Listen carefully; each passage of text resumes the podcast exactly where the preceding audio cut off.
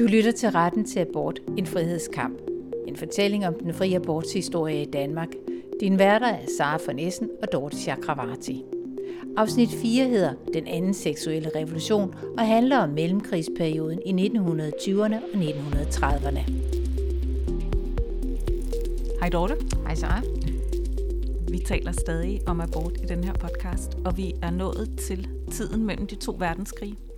20'erne, 1920'erne, 1930'erne, og jeg ved, jeg siger det hele tiden, men det her var også en vild tid.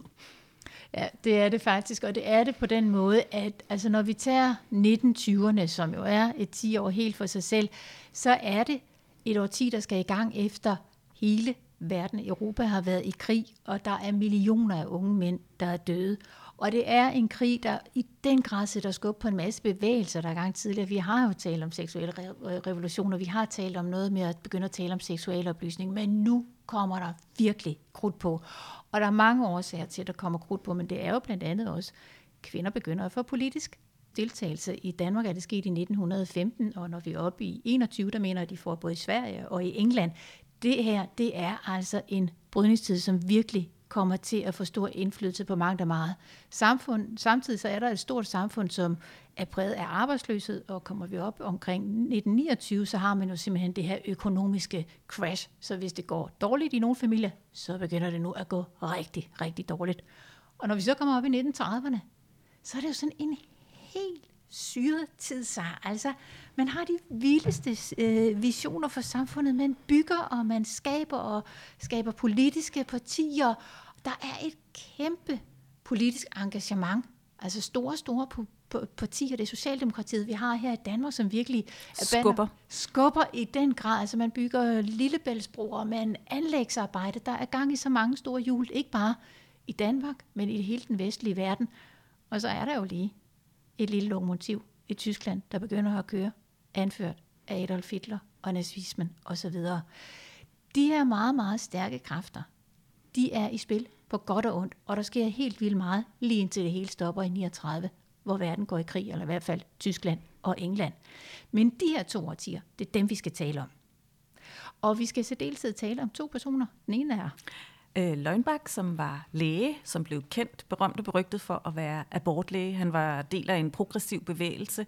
Igen kan man også tale på det her tidspunkt om et ungdomsoprør, netop det her oprør mod den generation, der havde ført øh, verden i krig.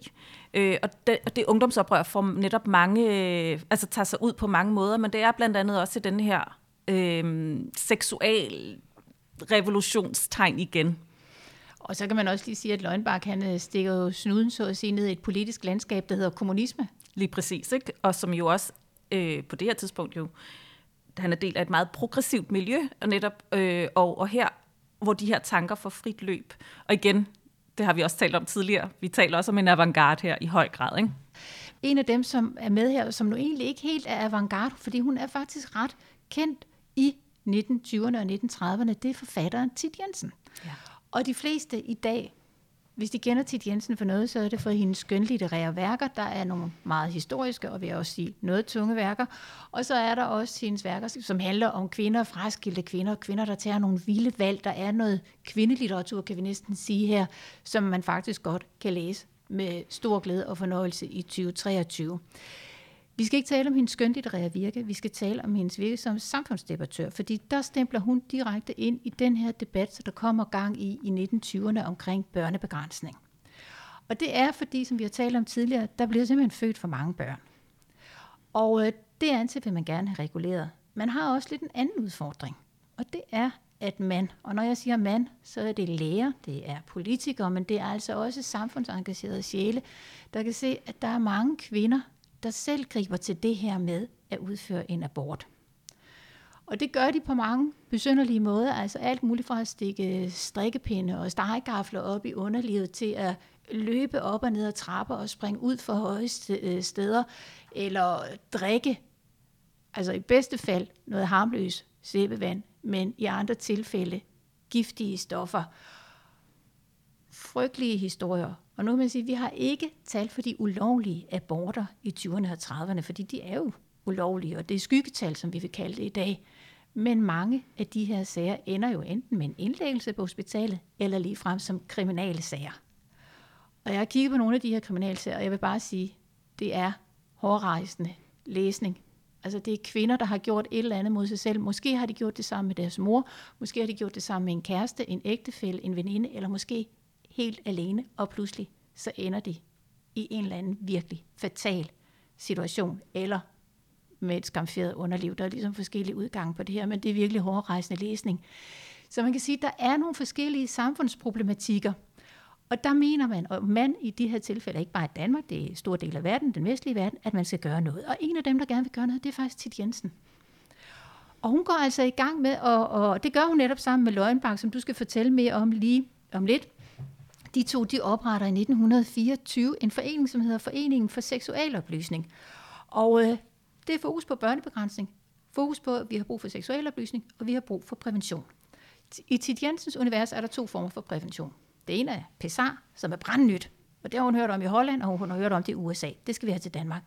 Og det andet, det er noget, der hedder modersprøjten. Og det er sådan et sprøjteapparat, hvor man kan stikke en dimmer op i underlivet, og så kan man skylle sig ud efter samleje. Det kan godt skylle noget ud, men det kan også skylle alt, alt for meget ud. Øh, og der er mange personer, som kan finde på at komme alle mulige underlige kemiske væsker i det her, og så går, går alting meget galt. Så den her modersprøjte er virkelig et uldent kapitel i præventionshistorien, men ikke desto mindre, det vi de to ting, vi har. Ja, og man kan sige, at altså, vi ved jo også, at, at altså, det kan godt være, at, altså, at den ikke virker. At det er også bare det. Altså et af den kan gøre kvinden meget syg, men altså, den virker, vi ved jo også godt nu, hvor vi ved lidt mere, ja. end mange kvinder gjorde på det tidspunkt, som jo også er det, vi taler så meget om, at det her var ikke noget, vi talte om, og det er også derfor, at Tid Jensen bliver sådan en vild figur, fordi hun faktisk rejser land og rige rundt og taler åbent om de her ting. Ja, det gør hun. Og det mener hun simpelthen, nu skal vi i gang med at tale om det her, vi skal i gang med, at vi skal have færre børn, og der skal være nogle midler, og de skal sættes i uh, brug, og dem skal kvinder bruge, og der skal være nogle læger, der oplyser dem. Og det kan vi godt sige, det er ikke noget, man her i Danmark har særlig meget lyst til at høre tale om. Altså, der bliver et skrig uden lige. Men alligevel så er tiden jo også til, at der er et vis høre, der faktisk er mange, der gerne vil høre hende tale. Det er det, ikke? Altså, der er, et, der er ramaskrig, men der er lang kø samtidig, ikke? Ja. Og det er jo også, fordi det er pikant. Præcis. Ja. Alt det her, det ender med, og nu er det den meget komprimerede historie i forhen her, at hende og Løgnbak, de etablerer den her forening, de udgiver tidsskrifter, de tager ud og holder foredrag, og som vi hørte i sidste udsendelse, så gør de jo blandt andet sammen med arbejderkvinderne, lige indtil Tit Jensen rager uklar med både dem og Løgnbak. Og det er, fordi hun er lidt en karakter, der ofte rager uklar med folk, uanset hvor engageret hun, hun er. Øh, det der er ved Tit Jensen, og som jeg faktisk synes, vi skal tale om, det er jo, det er jo sådan et ret interessant stykke forarbejde, hun laver her. Hun er modstander af fri abort. Præcis. Og det er jo ret afgørende her. Hun taler om prævention, og det er jo noget andet end abort. Ja. Og så skal man heller ikke tage fejl af, at Tid Jensens interesse i det her med børnebegrænsning, det handler jo om, at på det her tidspunkt, i 20'erne og op igennem 30'erne, der har man fået et begreb i spil, som virkelig er blevet populært. Eugenikken, racehygiejne. Ja. Og øh, det handler jo sådan helt kort fortalt om, at der er nogen, der er bedre end andre. Ja. Og igen, i dag forbinder vi det måske netop med ekstreme politiske bevægelser sådan er det ikke på det her tidspunkt. Det er slet ikke nazisme. Nej. Altså, det er ikke øh, den her udskillelse, det er ikke holocaust. Mm-hmm. Øh, og det skal vi nok komme ind på lidt senere. Det her, det handler simpelthen om, der var nogen, der er bedre end andre. Og øh, de gode, det er helt groft sagt borgerskabet, og så er der de mindre gode, og så er vi nede i arbejderklassen, vi er nede i underklassen. Det er dernede, hvor de får en hulens masse børn, og det skal vi gøre noget ved. Og det skriver til Jensen om, at de skal se at tage sig sammen, de skal få nogle færre børn, og de skal bruge modersprøjten, og de skal bruge noget pesar. Og det hun gør, som jeg synes, vi godt kan tale lidt om, det er, at hun siger, det her kvinde, det er dit ansvar. Og hun siger også, og nu vil jeg godt lige læse op for en af hendes bøger her, som hun skriver, det er, at øh, kvinden skal sørge for, at kravene til manden ikke bliver for store, og derfor, han skal selvfølgelig ikke forholde sig til, som, til det her med prævention. Den fikser du.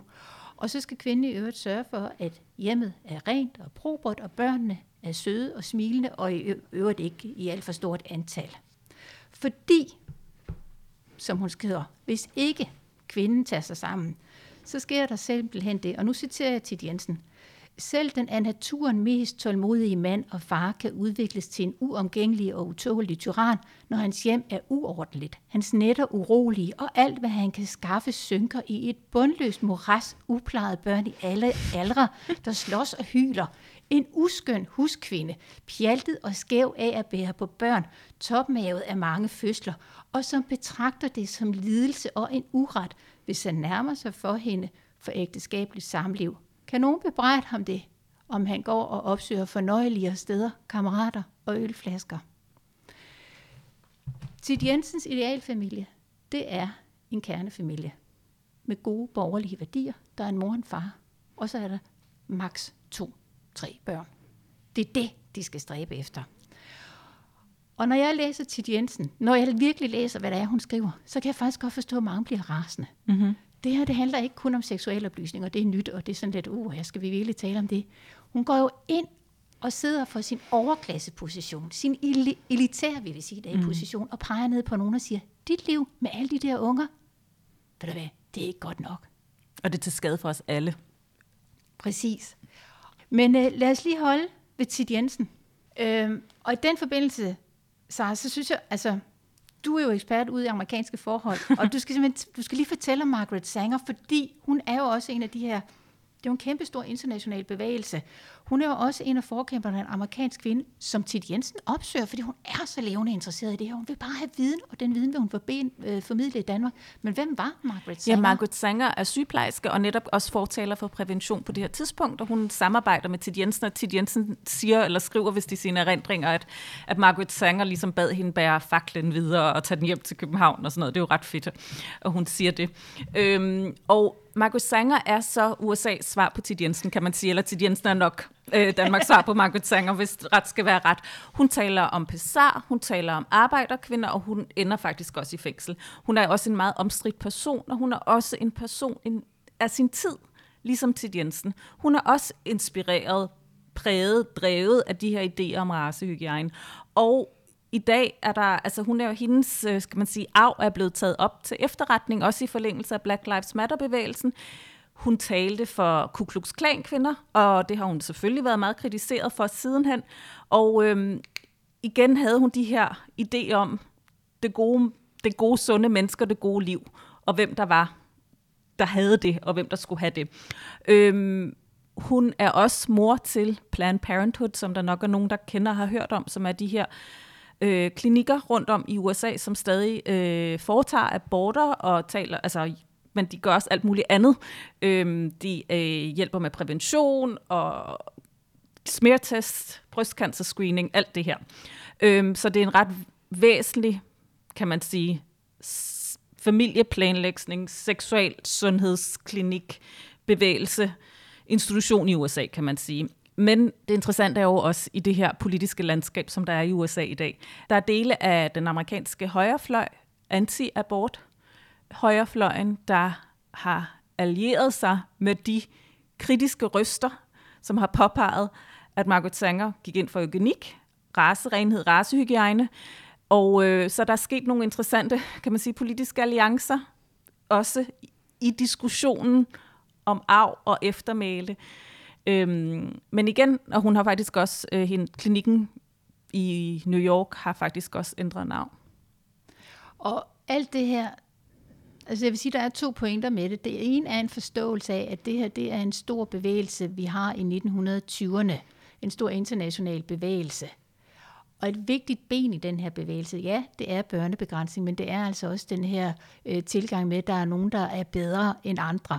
Og den anden pointe der, det her det handler egentlig ikke om, at vi er ude på at lave et karaktermor på Tit Jensen.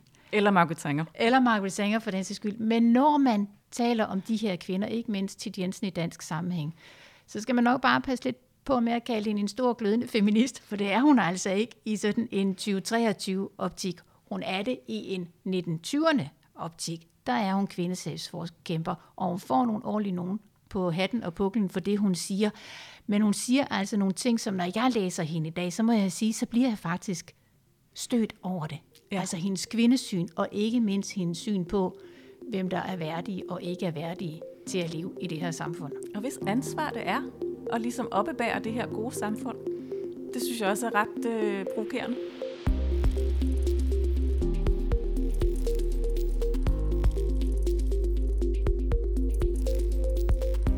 Det er, hvad vi når om uh, Tid Jensen, men vi skal lige have ham her Løgnbak, som hun nu allierer sig med i 1924. Hvem er han? Jonathan Løgnbak er læge, og han er især berømt i eftertiden, fordi han blev fængslet for at øh, hvad hedder det, foretage aborter. og som jo netop var ulovligt illegale aborter.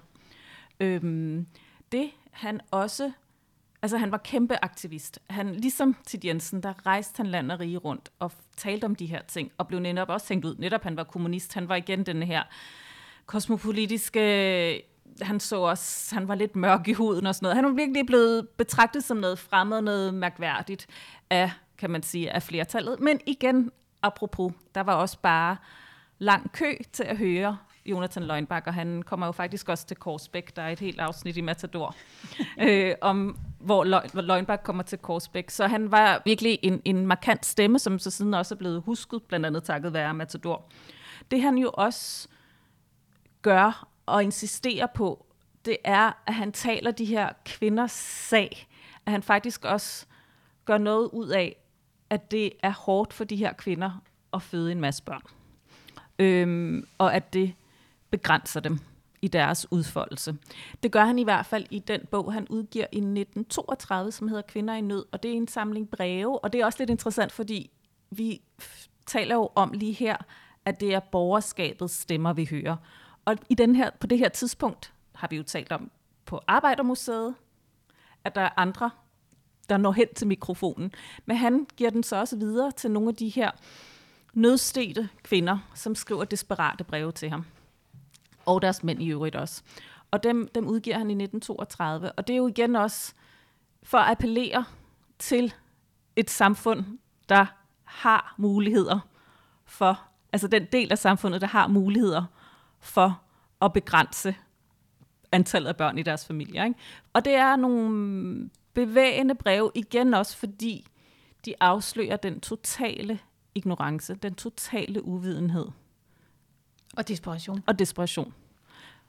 Det, der også er påfaldende, nu har jeg lige brevene, at det er, at der er en helt utrolig ydmyghed, og det tror jeg også er det, der er vigtigt, mm. når vi taler om det her tidspunkt det her med, at han er læge, og at et helt almindeligt arbejderklasse menneske skal henvende sig i al ydmyghed til den her læge. Og det er igen noget, man også bare skal huske på i alle de her spørgsmål. Det her, vi har stadig klassesamfund, men de her virkelig, virkelig tydelige klasseskæld, der gør sig gældende på det her tidspunkt. Det her brev er fra en kvinde. Hun skriver, Herre Dr. Løgnbak, må jeg have lov til at konsulere doktor gennem dette brev, da jeg kan rejse ind til København. Grunden for, for, at jeg skriver, at den, at min menses er udeblevet to gange, og da jeg er moder til seks børn i 11 år, og har en stor gerning, jeg passer alt selv, børnene, rengøring, vask og syning, hun igen, vi har sagt det før, kvinder har altid arbejdet. Og desforuden må jeg skynde mig ud og hjælpe min mand med hans gerning. Vi har en mindre gård, vi købte til de dyre priser, og har siden haft meget uheld med besætning, så vi må arbejde hårdt for at kunne skaffe alt, for dog at kunne beholde vort hjem for alle mine sunde, glade børns skyld. Men nu er jeg så fortvivlet. Jeg har jo aldrig kunne få lov til at hvile mere end 4-5 dage efter fødslen. Og her bliver mere og mere passe. Min sidste lille pige var blevet tre år, og jeg troede, at det skulle være så let nu. Og jeg gør holdt her, fordi det er faktisk en lang sætning, hun skriver. Øh, men det er bare for at illustrere, hvad de her kvinder, familier, står med, og hvordan de henvender sig.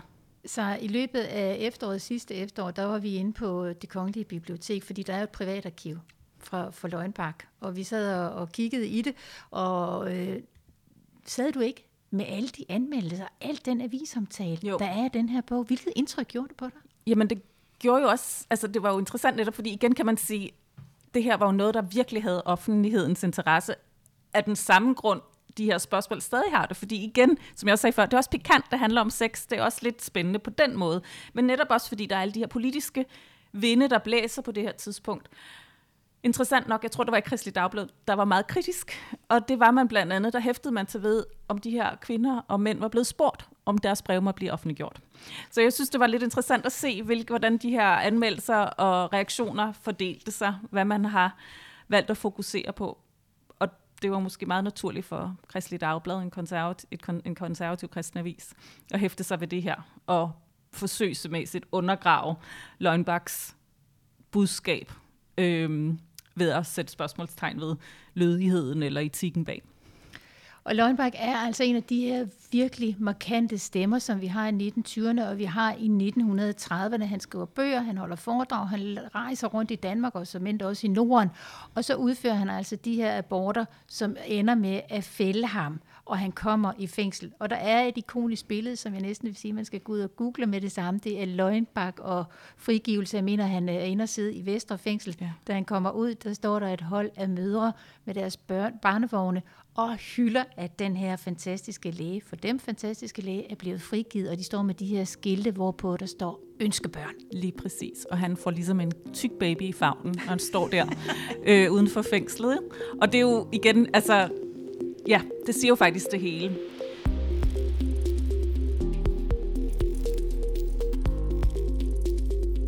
De personer, vi har talt om indtil videre, det er jo private aktører. Det er private aktører, som har ret stor gennemslagskraft. De får skabt en masse initiativer, og ikke mindst også, som vi har hørt, en masse debat, og for, for Lønbaks vedkommende ender der altså så også med en tur i, i fængsel.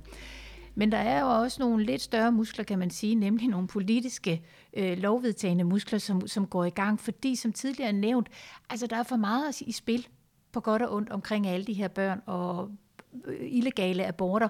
Og det kan man godt se, det, det er altså ikke, øh, sådan skal det ikke være et moderne og civiliseret Danmark, som man gerne vil have. Og en af de politikere, der går ind i det her, det er den socialdemokratiske politiker K.K. Steinke. Han er på ingen måder begejstret for seksualoplysning, seksuel frisind og alt det, der ligger inde i den her pakke. Men han vil gerne lytte. Øh, det skal man sige om ham. Og det, der er med Steinke, han er justitsminister, når vi er i slutningen af 1930'erne, men det, han gør noget tidligere, tilbage i 1920, det er, at han har skrevet et meget, meget vigtigt værk, hvis vi forstår den danske velfærdsstat i dag. Det er simpelthen en, en af hjørnestenene. Den hedder Fremtidens Forsørgelsesvæsen. Og han skriver det her som simpelthen et, et debatoplæg til, hvordan hvis vi vil lave et bedre Danmark, hvis vi vil have et bedre socialt system og bedre social lovgivning, hvordan vender vi så hele butikken på hovedet og laver noget, der passer til en moderne verden. Og et af de kapitler, han skriver, det handler om, som vi tidligere har talt om, racehygiejne, som Steinke er stor, stor tilhænger af. Og noget af det, han skriver der i 1920, han skriver meget om, hvorfor det er så vigtigt, at vi implementerer det her racehygiejne i den danske lovgivning, det er netop det her med gode og dårlige mennesker. Han er ikke nazist. Han vil ikke udrydde nogen. Og slet ikke, fordi de er jøder eller sådan noget. Det er ikke det. Men det er simpelthen, hvis de ligger samfundet socialt til last, så kan man gøre noget. Og det, han skriver, det er, han skriver meget, men en sætning er, vi behandler undermåleren med al omsigt og kærlighed, men forbyder ham blot til gengæld at formere sig. Og det er altså det her, der er hovedargumentet for Steinke for børnebegrænsning. Og i den sammenhæng, altså prævention, det er fint nok, men det der faktisk er det allerbedste i hans verden, det er sterilisation. Det er, at man går ud, og, og man, det er samfundet, øh, sterilisere undermålerne. Og det kommer der en lov omkring, øh, både meget stærkt frem af strække, kan man roligt sige, og øh, undermålerne kommer godt nok til at hedde noget andet i lovteksten, men ikke desto mindre, så er det altså det, det handler om. Og det er også det her tankesæt, der kommer til at smitte af på den første svangerskabslovgivning, som man får lidt senere i 30'erne. Det handler et eller andet sted om det her, han engang i 20'erne har skrevet om, nemlig undermåleren. Og undermåleren skal selvfølgelig have lov til at leve, og undermåleren skal have et, et godt liv. Undermåleren skal bare ikke have lov til at formere sig. Og det er noget af det, der er meget vigtigt, men også ret svært at forstå i den der sammenhæng. Det er, at det her det handler om, at det er et samfundsgode. Det er til alles bedste. Og det er virkelig, virkelig vigtigt at understrege. Ikke? Altså det er jo det, det betragtet som progressivt, som en måde også, altså som en løsning, noget der også vil gøre livet bedre for de fattige, for arbejderklasserne, for undermålerne faktisk. Ikke? Så det er jo igen, det er til alles bedste. Det er til alles bedste, ikke? og det er jo igen altid det, man skal huske på en eller anden måde at prøve at forsøge, og det kan man jo ikke lade være med at betragte historien ud fra, hvor vi står i dag. Men, men det, hvis man nu skal prøve, hvis så, man er, skal prøve. så er ideen, virkelig er det til alles bedste. Ikke? Ja, og det er også derfor, der er så mange, som synes, det her er en god idé. Der er også nogle modstandere, men for flertallet, der giver det her faktisk rigtig, rigtig god mening. Hans overvejelser, de politiske strømninger, alt det, der sker i verdenssamfundet, det munder faktisk ud af, at der i Danmark kommer den første svangerskabslovgivning. Den kommer i 36 og 37, og det er under Steinke. Og det er første gang, der begynder at komme en smule adgang til i abort man skal søge om det, og det er under, under bestemte forudsætninger. Så den er jo ikke fri, kan man sige, men der er en mulighed for at få og opnå abort, hvis nogen mener, at, at der er god grund til det. Ikke? Så den er ikke, det er ikke op til kvinden selv. Det, det reelt betyder, det er, at en kvinde kan opnå abort, øh, når svangerskabets afbrydelse, som der står, er nødvendig for at afværge øh, øh, alvorlig fare for kvindens liv eller helbred. Det vil sige, altså hvis kvinden er syg, eller på en eller anden måde er hendes liv og helbred er troet af graviditeten og eller fødslen. Ikke? Øh, også hvis kvinden er blevet besvangret, som der står under sådanne omstændigheder, som omhandles i borgerlig straffelov, altså når svangerskabet skyldes krænkelse af køn, kvindens kønsfrihed, altså hvis hun er blevet voldtaget. Og øh, også når der er nærliggende fare for, at barnet på grund af arvelige anlæg vil blive lidende af sindssygdom, åndssvaghed, andre svære mentale forstyrrelser, epilepsi eller alvorlig og uhelbredelig lægemlig sygdom. Så det her med abort, det bliver altså noget, man kan søge om, og hvis man skal have tilkendt en abort, ja, så skal det jo altså ligesom ligge inden for de her forskellige indikationer. Og så kan det være, at man får et ja, men det kan også være, at man får et nej, og det nej, det er der ikke så meget at gøre ved. Men det, der er også ret vigtigt at forstå her, det er, at man kan ikke søge om abort, fordi man er i gang med sin uddannelse, fordi man skal noget andet i livet, man synes, man bor dårligt, man har ikke penge til noget.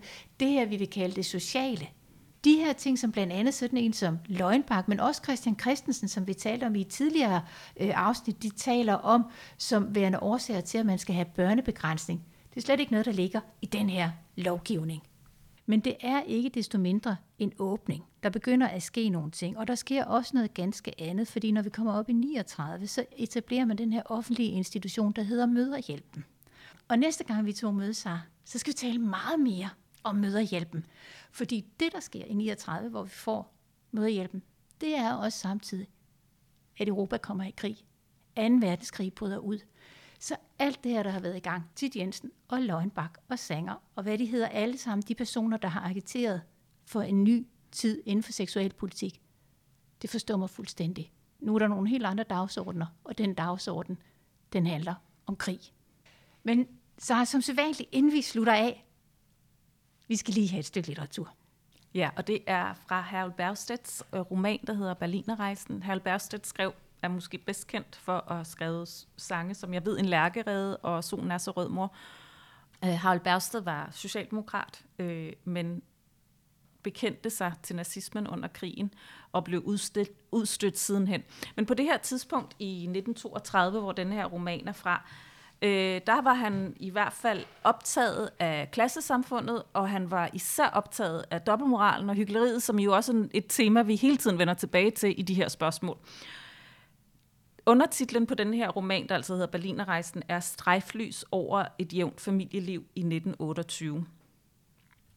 Og den handler så om denne her maler og hans hustru, øh, som bor i en lille by, og faktisk begynder romanen med, at Tid Jensen er på besøg i byen. Så der er faktisk næsten tale om sådan en dokumentarroman øhm, på den måde. Og det man kan sige, det føles også lidt som at få en hammer i hovedet. Han, han understreger sine pointer meget tydeligt. Men det er en meget interessant og sjov og velskrevet og sådan tempofyldt roman også. Men i hvert fald så handler det om den her maler og hans kone, der ikke kan holde fingrene fra hinanden. De har et meget dejligt, kærligt ægteskab. Vi får at vide, at han ligesom opdager den her kvinde, fordi han ser hendes bagdel, før han ser hendes ansigt. Og det er ligesom sådan, så er stien lagt for det her meget kærlige øh, forhold, den her, det her familieliv.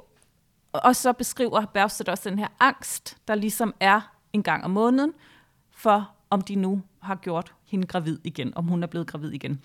Og det ender det jo selvfølgelig med, at hun bliver, og så tager de til Berlin.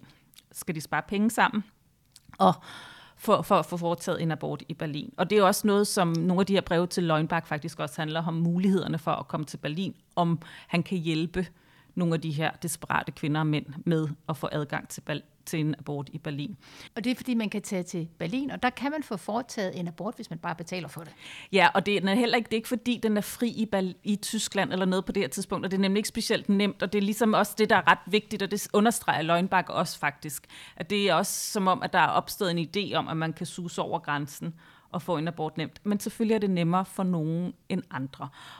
Og nu er vi så nået til det tidspunkt, hvor jeg vil læse højt for romanen, og det er altså her, hvor de her landsby, øh, landsbyens spidser samles efter Tid Jensens besøg. Det er præsten og apotekeren osv.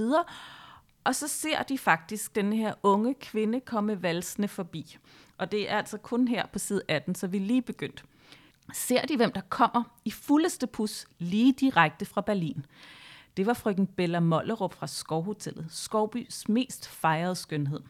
Hun havde i vinter haft indkvartering af et par landmålende generalstabsofficerer, der havde gjort kraftig kur til den billedskønne unge værtinde. Nu var de rejst, og frøken Mollerup havde pludselig gjort et lille trip til Berlin. Ja, hvad ærne tror de, hun har haft der, snøvlede apotekeren. Hilse på præsidenten måske? Åh, hun har vel haft et eller andet privat formål, sagde præsten afvisende. Ja, ikke sandt, sagde apotekeren. Det var jo ikke skjult for nogen gammel kenders øjne, hvor tung, ja, hvor påfaldende frodig hele fremtoningen var, da Bella rejste, og se nu, let, hvor ungpigeagtig, vims hun vender tilbage. Godmorgen, frøken, hilste han med hatten.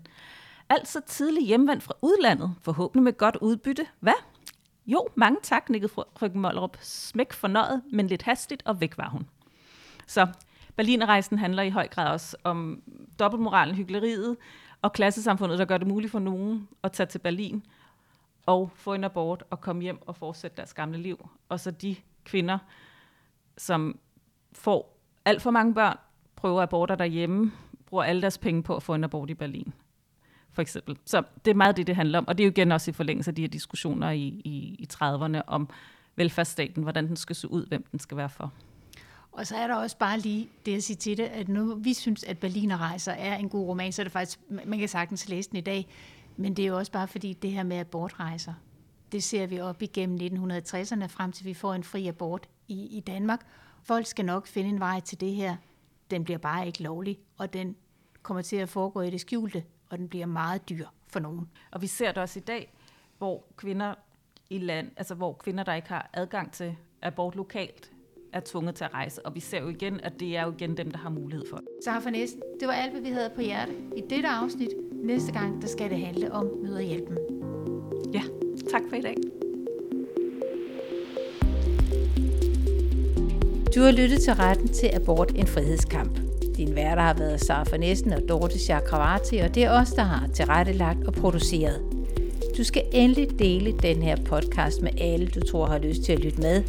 Og du er også meget velkommen til at tjekke ind på vores Instagram-profil Abortåret, hvor du kan se de bøger, vi taler om, og du kan se billeder fra de steder, vi besøger, og i øvrigt følge med i Abortåret 2023.